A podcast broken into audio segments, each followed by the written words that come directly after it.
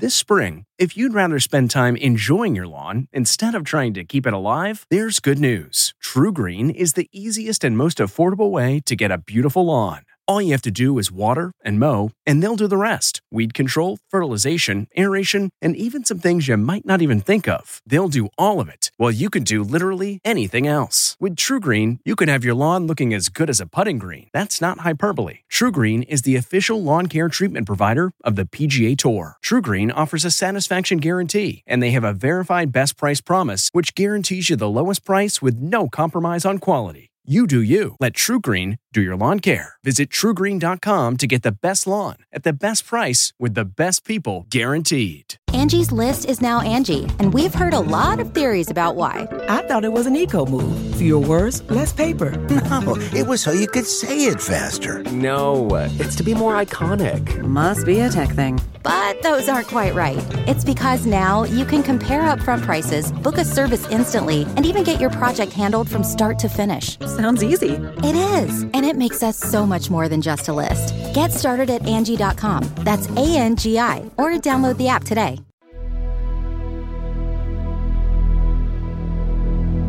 Continuing coverage tonight of a death investigation in the village of Bellevue.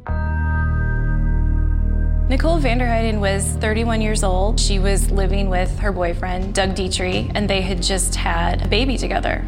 It was Friday, May 20th of 2016. Doug and Nicole decided to go out that night. This was an opportunity for them to go out and have a great time. The night didn't end in a great time, it ended in a nightmare. Nikki walked off into the darkness that night. She just walked off, she vanished. It's shocking whenever a young woman disappears. But in Green Bay, Wisconsin, it was also inconceivable. Green Bay is a great downtown pulse, and I feel it's relatively safe. Nobody would ever think that something like this would happen in our community. But it did happen, and worse, hours later, Nicole VanderHeyden was found dead just miles from her home. But as tragic as it was, it's not just the story of Nicole's death that matters. It's how police caught the killer with Google data and how a Fitbit seemed to absolve the main suspect. I'm Erin Moriarty, 48 Hours, and this is my life of crime. Around a quarter of a million people live in Brown County, Wisconsin, a rural community way north and probably best known as the home of the Green Bay Packers. But to my surprise, it's also where one of the best murder investigations I've ever witnessed took place, led by Sergeant Brian Slinger and his partner, Sergeant Rick Loppnow. About where was she found? Right down this embankment. When we arrived on scene on this one, you kind of knew right away it was probably going to be different. So at the scene, that was the most apparent thing is the trauma to the left side of the face. When you came here, there was no way to identify her. You had no idea who she was. Not right away, no. Shortly after Nicole VanderHeyden was found that Saturday afternoon in a farmer's field, her live-in boyfriend, Doug Detrie, called to report her missing. Sergeant Slinger. Doug Detrie, he woke up in the morning. Um, eventually, later that afternoon, he had called uh, the sheriff's officer 911 to report that um, his girlfriend did not come home from the night before. What you're hearing is the conversation with Doug that police recorded when they arrived at the couple's home. I'm here for a missing persons Yes. report. So this is not normal behavior for her? Not at all. Sergeant Slinger took me to Nicole's neighborhood, And this is where Nicole was living? Correct.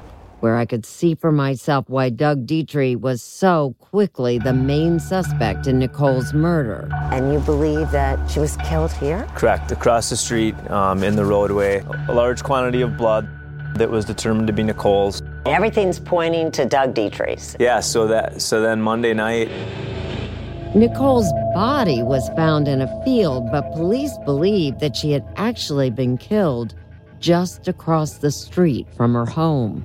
Right now, I'm going to be taking you into custody. We felt we had probable cause to arrest Doug Detrie. I'm a, I'm a, I'm a decent guy. Okay, I, am a, I'm a decent guy too. I, and I get that. I'm sure you are. Doug Detrie was arrested and held on a $1 million bond, but he was never charged with murder and was eventually released, not only due to a lack of evidence, but because of an alibi confirmed by his Fitbit a device worn on the wrist that digitally tracks a person's movements. I think people were shocked. People are wondering could he have done it? Did Doug do it? His alibi was his Fitbit that he had been wearing all night and that supposedly proved that he was asleep at the time of her murder. Kate Brickley was another journalist who, just like me, was drawn to the investigation that relied on evidence that we had never seen in court a Fitbit the GPS on Doug Detrie's car, and the Google dashboard found on Android phones. The technology is really what drew me to this case.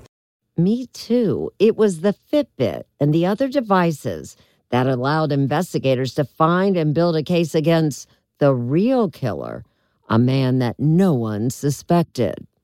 It's definitely a whodunit. There's lots and twists and turns to it and it's hard to know who's telling the truth. But before I get to that, let me tell you a bit about Nicole, known to her close friends as Nikki, and how she disappeared. I was just, it's not real. You know, it, it, that can't be.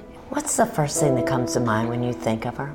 Light, spirit, um, a verve and a zest and zeal. She was close with her family and loved her children. That's Tiffany Hoffman, a close friend. Nicole had already two children when she met Doug, and now they had a six month old baby of their own. She was really, really happy. When she talked to me, she said they both were excited. Yeah, that they both were excited to have a baby. But it's not easy to get out of the house with a baby. So Friday, May 20th, 2016, was a special occasion. The couple got a babysitter and planned to join friends at a place called The Watering Hole to see a concert.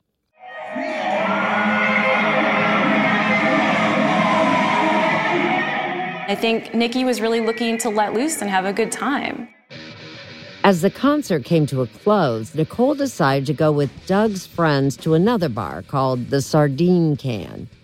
Doug stayed behind and planned to catch up with her later, but then he never showed up. And after a while, Nicole began to send him texts that got angrier and angrier with time. They were scorching, and they were all but accusing him of uh, infidelity. Sometime after 11 p.m., Nicole called Doug's cell phone, but he didn't answer. So another friend calls Doug, and he answers, and this enrages Nikki. And that's when she got up, left the bar, and vanished into the darkness. Doug did eventually make it to the sardine can, but he couldn't find her.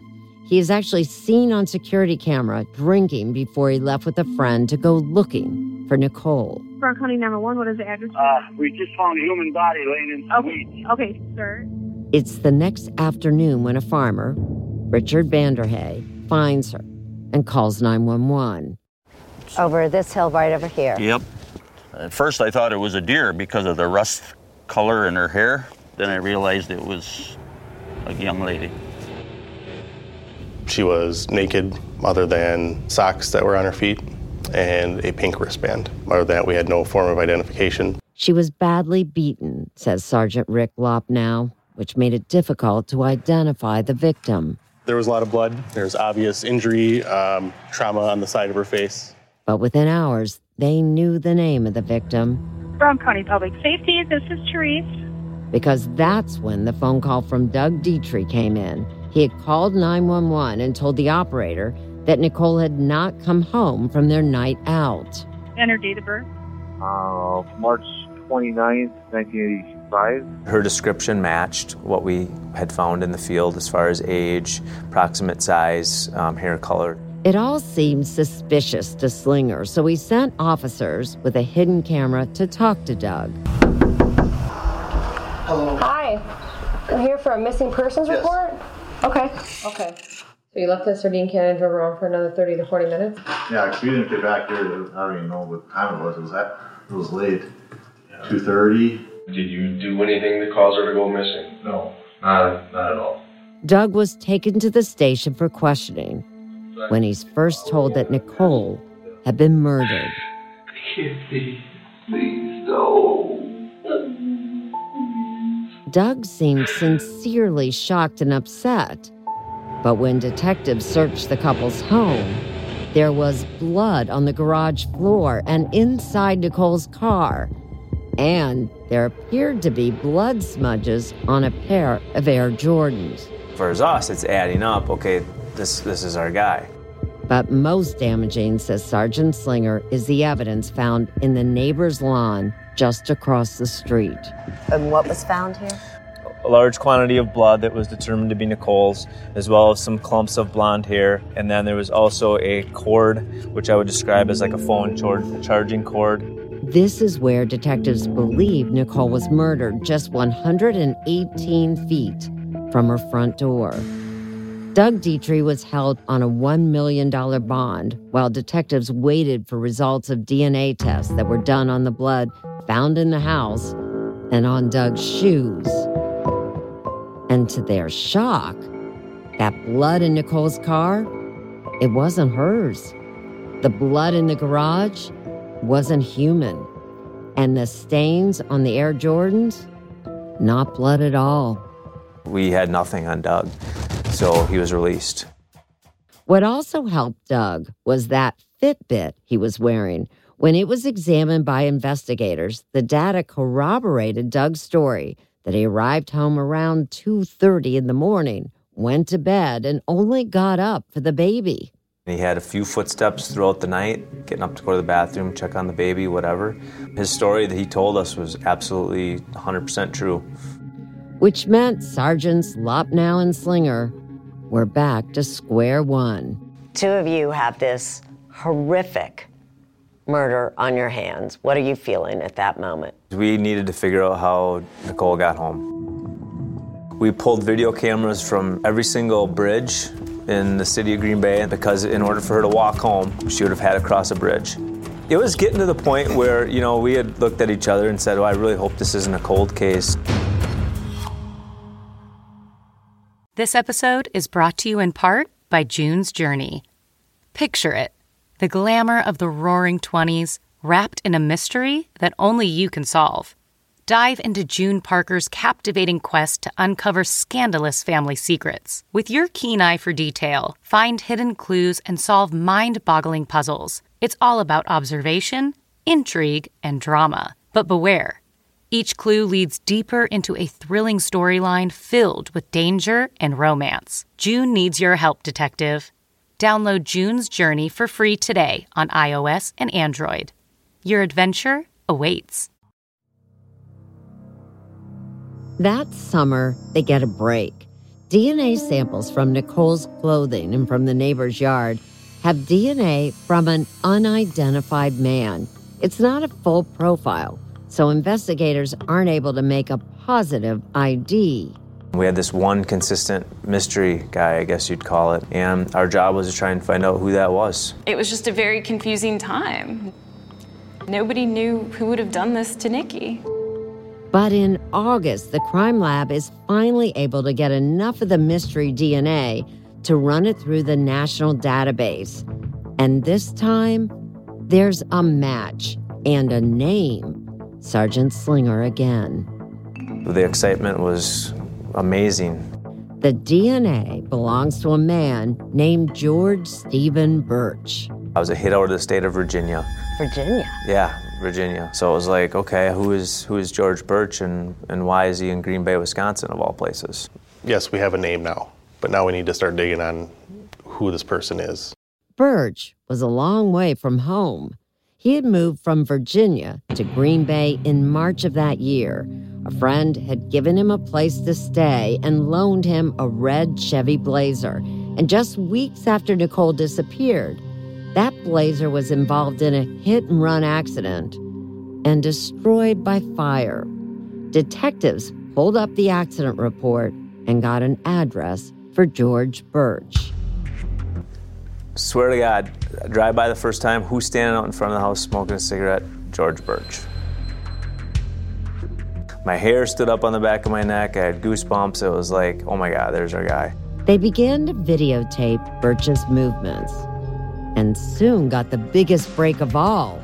They discovered that when Burch had been questioned about that hit and run accident, he had handed over his cell phone. He gave them consent to search his phone. They extracted the entire thing. So I requested a copy of that. It's an Android phone that had a, a, Gmail account associated with it. We were recently made aware of this Google dashboard data that could potentially give us GPS data. Until I began working on this story, I had never heard of Google Dashboard. But if you own an Android device and have a Google account, your exact location is constantly tracked and stored within Google servers. That information can be viewed with the Google dashboard. So detectives got a warrant to view Burch's Google dashboard, and what they found gave them the break they needed. On the night that Nicole disappeared, Burch had been inside a bar just half a mile from the sardine can. And then the phone tracks him later as he traveled, wait for it, to Nicole's home, where he stayed for nearly an hour. Sergeant Loppnow. It was very obvious that here's our guy. According to the data on his phone, Burch then traveled to the field where Nicole's body was found and arrives back at his home at 4:22 in the morning. Bingo. That was enough to make an arrest. We sent one guy out to the house a little bit earlier to get eyes on, and he called me and he's like, Oh my God, he's on the move. We got to go now. We all had to rally up, get in our cars, and drive. On a chilly, drizzly day in September, four months after Nicole's murder, George Burch's arrest is recorded, and he's charged with first degree intentional homicide. The reason you're here is in reference to a homicide investigation into Nicole VanderHeyden. So if I read you your Miranda rights and you don't want to talk to me, so I would prefer a lawyer. Okay. All rise. On February 19, 2018, a year and a half after Nicole was murdered, George Burch went on trial. Mr. Burch must be held accountable. I was in the courtroom for that trial, which turned out to be one of the strangest I've ever sat through, and here's why. George Burch was the defendant, but George's defense is I didn't do it. Nicole's boyfriend did. Doug Detrie did it. Cops are just pinning it on me. And it was a defense that just might work, because remember, the first suspect was Doug Detrie. He was even arrested. He was Nicole's boyfriend. They fought the night she disappeared. And think about it why would a stranger killer? Prosecutors have no choice. They will have to call Doug Detrie as a state witness. Kind of interesting that the man who you first thought might have killed his girlfriend is going to be one of the most important witnesses at this trial, right? Right. He will be very important. Because there's also crucial digital evidence that shows that Doug Detrie couldn't be the killer, including data from the Fitbit device that he had been wearing. District Attorney David Lasee prepares the jury. The autopsy results, the DNA identification, the Google dashboard data, the records from Fitbit. That is the evidence that will drive you. You will follow that evidence and you will find the truth. On day three of the trial, Doug Detrie takes the stand for the state, and he's clearly nervous. Do you swear to tell the truth, the whole truth, and nothing but Can you tell us about your family? Um, I had my mother, uh, my father, my amazing little son Dylan. Doug tells jurors that Nicole didn't usually drink, but on the night she disappeared, they both drank a lot. What was the pace she was drinking that night? Pretty quickly, I think she had like two down, and I was still on my first one. As Doug told his story, it became clear why he had been a suspect. He admitted that after Nicole left to go to the sardine can bar, he stayed and drank more and smoked marijuana. And as the night went on, he started getting texts from Nicole, angry texts. At any point in response to those messages, uh, did you get upset with Nikki? Uh, no, I didn't. Doug offered to pick her up, but by then Nicole's phone had died. Were you concerned that Nikki was missing at that point in time? I was um, not concerned that she was missing. I was kind of concerned, like, why is she upset? Did you have absolutely any involvement in Nikki's disappearance or death? Uh, no, I did not. When cross examined by George Burch's lawyer, Doug had to admit that the couple had been having serious problems. He sent a text to his mom saying that he was thinking about asking Nicole to move out with her children. So in May of 2016, though, there were times where you were seriously considering breaking up with Nikki and the kids. I never really like seriously thought about it, like like made plans or anything like that. It's just a lie to your mom. Doug was also asked about a text from Nicole that accused him of being abusive. Did you hurt Nikki that night? Uh, do you mean physically or what? I no, I mean Did you physically beat her in the past? no, I didn't, never physically beat N- Nikki. Had you cheated on her in the past? Uh, no, I have not. What would the jury think? Sergeant Slinger insisted he wasn't worried. You know, Doug is not an angel. Isn't that going to be a problem in this jury? Doug Detrie's not on trial. George Burch is on trial. But would the jurors wonder if the right man was on trial? They would soon get to decide for themselves. Because a few days after hearing from Doug, George Burch was also on the stand, testifying in his own defense. And to be honest, his story is incredible, as in, very hard to believe. All right, you may be seated, Mr. Burch. Let's start from the beginning. Okay. Burch begins by telling jurors that he's a hardworking but easygoing family man. Most people call me Big Country. Burch admits that he met Nicole and began flirting with her at another bar called Richard Cranium's. How were you acting towards her? I was flirting. And how was she acting towards you? Somewhat the same, pretty much. Um, flirting back and forth with each other. According to Burch, he offered to drive Nicole the 8 miles to her home after the bar closed at 2:30 a.m. They sat across the street, he said, and just talked. We sat there and talked for a few minutes. Okay. What happened after that? Started just fooling around, messing around a little bit. Started kissing. Burch claimed that what happened next was consensual sex, that Nicole disrobed in the back seat while he stood just outside the rear passenger door. I was standing outside the blazer. Nicole's family, sitting in the courtroom, told me that Nicole would never have done that. But what Burch said next really strained credibility. He claimed that as he was having sex, he was suddenly knocked out by a stranger who had come up behind him. The next thing that I remember, apart from us having intercourse, was literally waking up on the ground outside the truck. Did you hear anything? The first thing I heard was, don't even think about it. Burch said the stranger was holding a gun on him. At that point, did you know who that individual was? Never seen him before in my life. Do you know who that individual is now? Now I do. Who was it? It was Doug Detrie. This episode is brought in part to you by Audible, your go to destination for thrilling audio entertainment. Whether you're looking for a hair raising experience to enjoy while you're on the move or eager to dive into sinister and shocking tales, Audible has an exclusive collection of thrillers from best selling authors that will keep you on the edge of your seat. Like James Patterson's first audio only thriller, The Coldest Case. Experience stories like never before, where every chilling detail is brought to life by captivating sound design. Plus, as an Audible member, choose one title a month to make yours forever. And now, new members can try Audible free for 30 days. Just visit audible.com slash WonderyPod or text WonderyPod to 500 500. That's audible.com slash WonderyPod or text WonderyPod to 500 500. Doug Detrie, according to Burch, that's the stranger who's holding a gun on him. And Burch says that when he came to, Nicole was now on the sidewalk.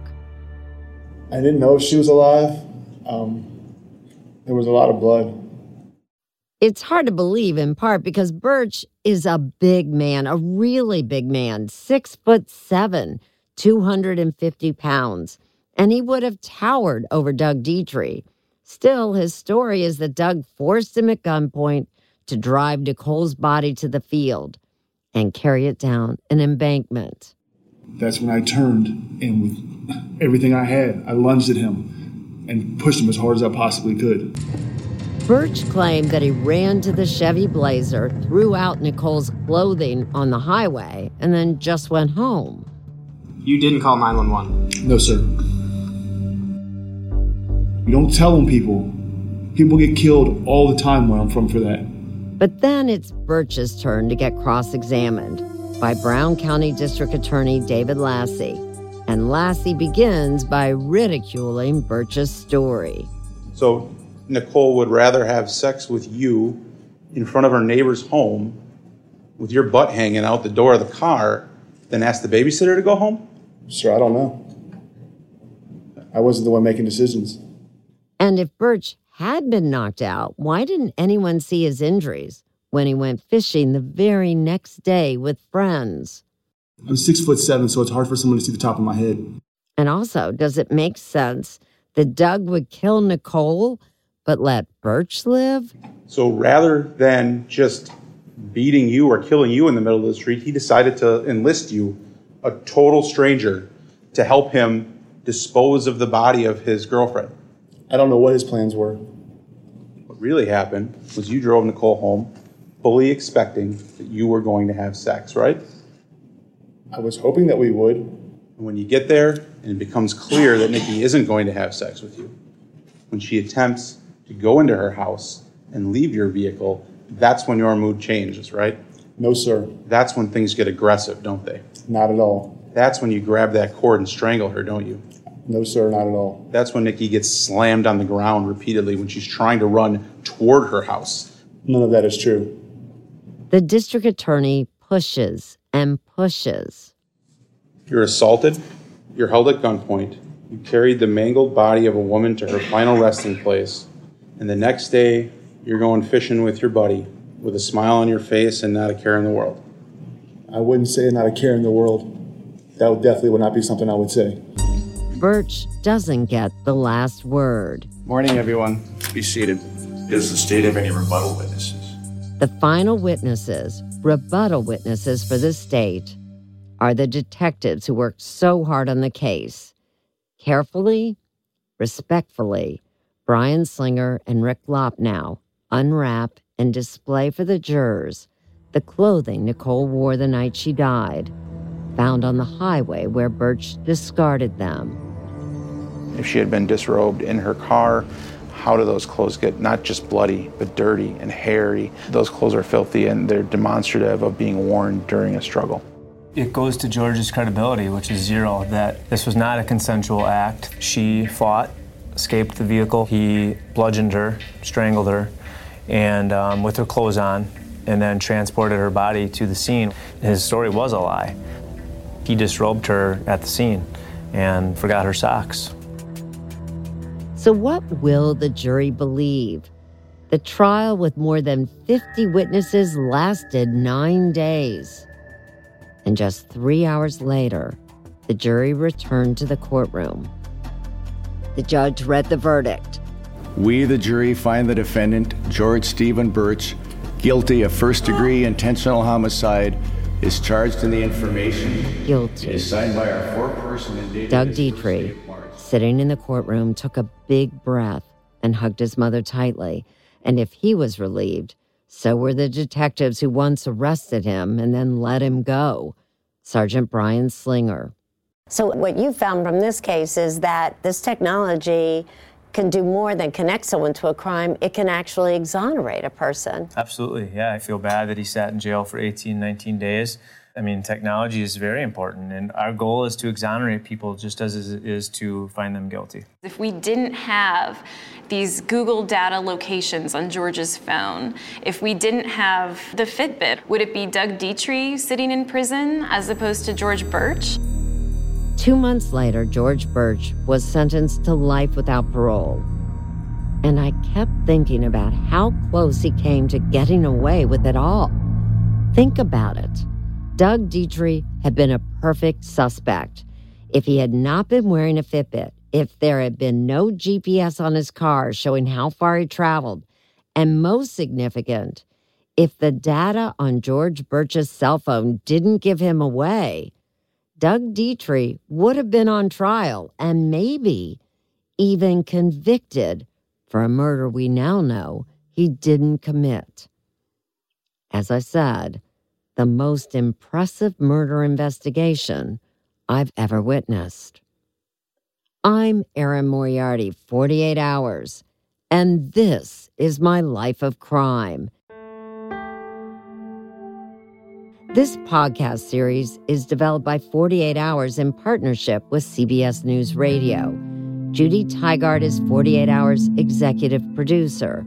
Jonathan Clark is CBS News Radio executive producer.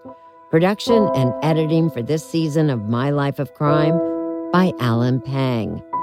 This episode was also produced by Marianne Rotundi. Craig Swagler is Vice President and General Manager of CBS News Radio. And finally, a thank you to all of you, our listeners. We owe it all to you, the millions of 48 Hours fans. Don't forget to join me online. I'm at EF Moriarty on Twitter, and we're at 48 Hours on Twitter, Facebook, and Instagram. Talk to you soon. If you're listening to this podcast, then chances are good you are a fan of the strange, dark, and mysterious. And if that's the case, then I've got some good news. We just launched a brand new Strange, Dark, and Mysterious podcast called Mr. Ballen's Medical Mysteries. And as the name suggests, it's a show about medical mysteries, a genre that many fans have been asking us to dive into for years, and we finally decided to take the plunge, and the show is awesome. In this free weekly show, we explore bizarre, unheard of diseases, strange medical mishaps, unexplainable deaths, and everything in between. Each story is totally true and totally terrifying. Go follow Mr. Ballen's Medical Mysteries wherever you get your podcasts, and if you're a Prime member, you can listen early and ad free on Amazon Music. A new true crime podcast from the team behind Up and Vanished. In 2016, Justin Alexander, an adventurer, was invited on a trek by an Indian holy man. They headed to a spiritual ground in the Himalayan mountains, a place beyond civilization. The holy man returned and said nothing, but Justin was never seen again. What happened to him? Dive deep into our investigation and uncover the strange events surrounding Justin's disappearance in status untraced. Check out this sneak preview. And this last experience he had with Rawat, I didn't feel good about it. In fact, I felt it was dangerous. It sounds strange, but I just, in my mother's heart, something was not okay. I felt that he was a nefarious character. Status Untraced is available now. Listen for free on Apple Podcasts or wherever you get your podcasts.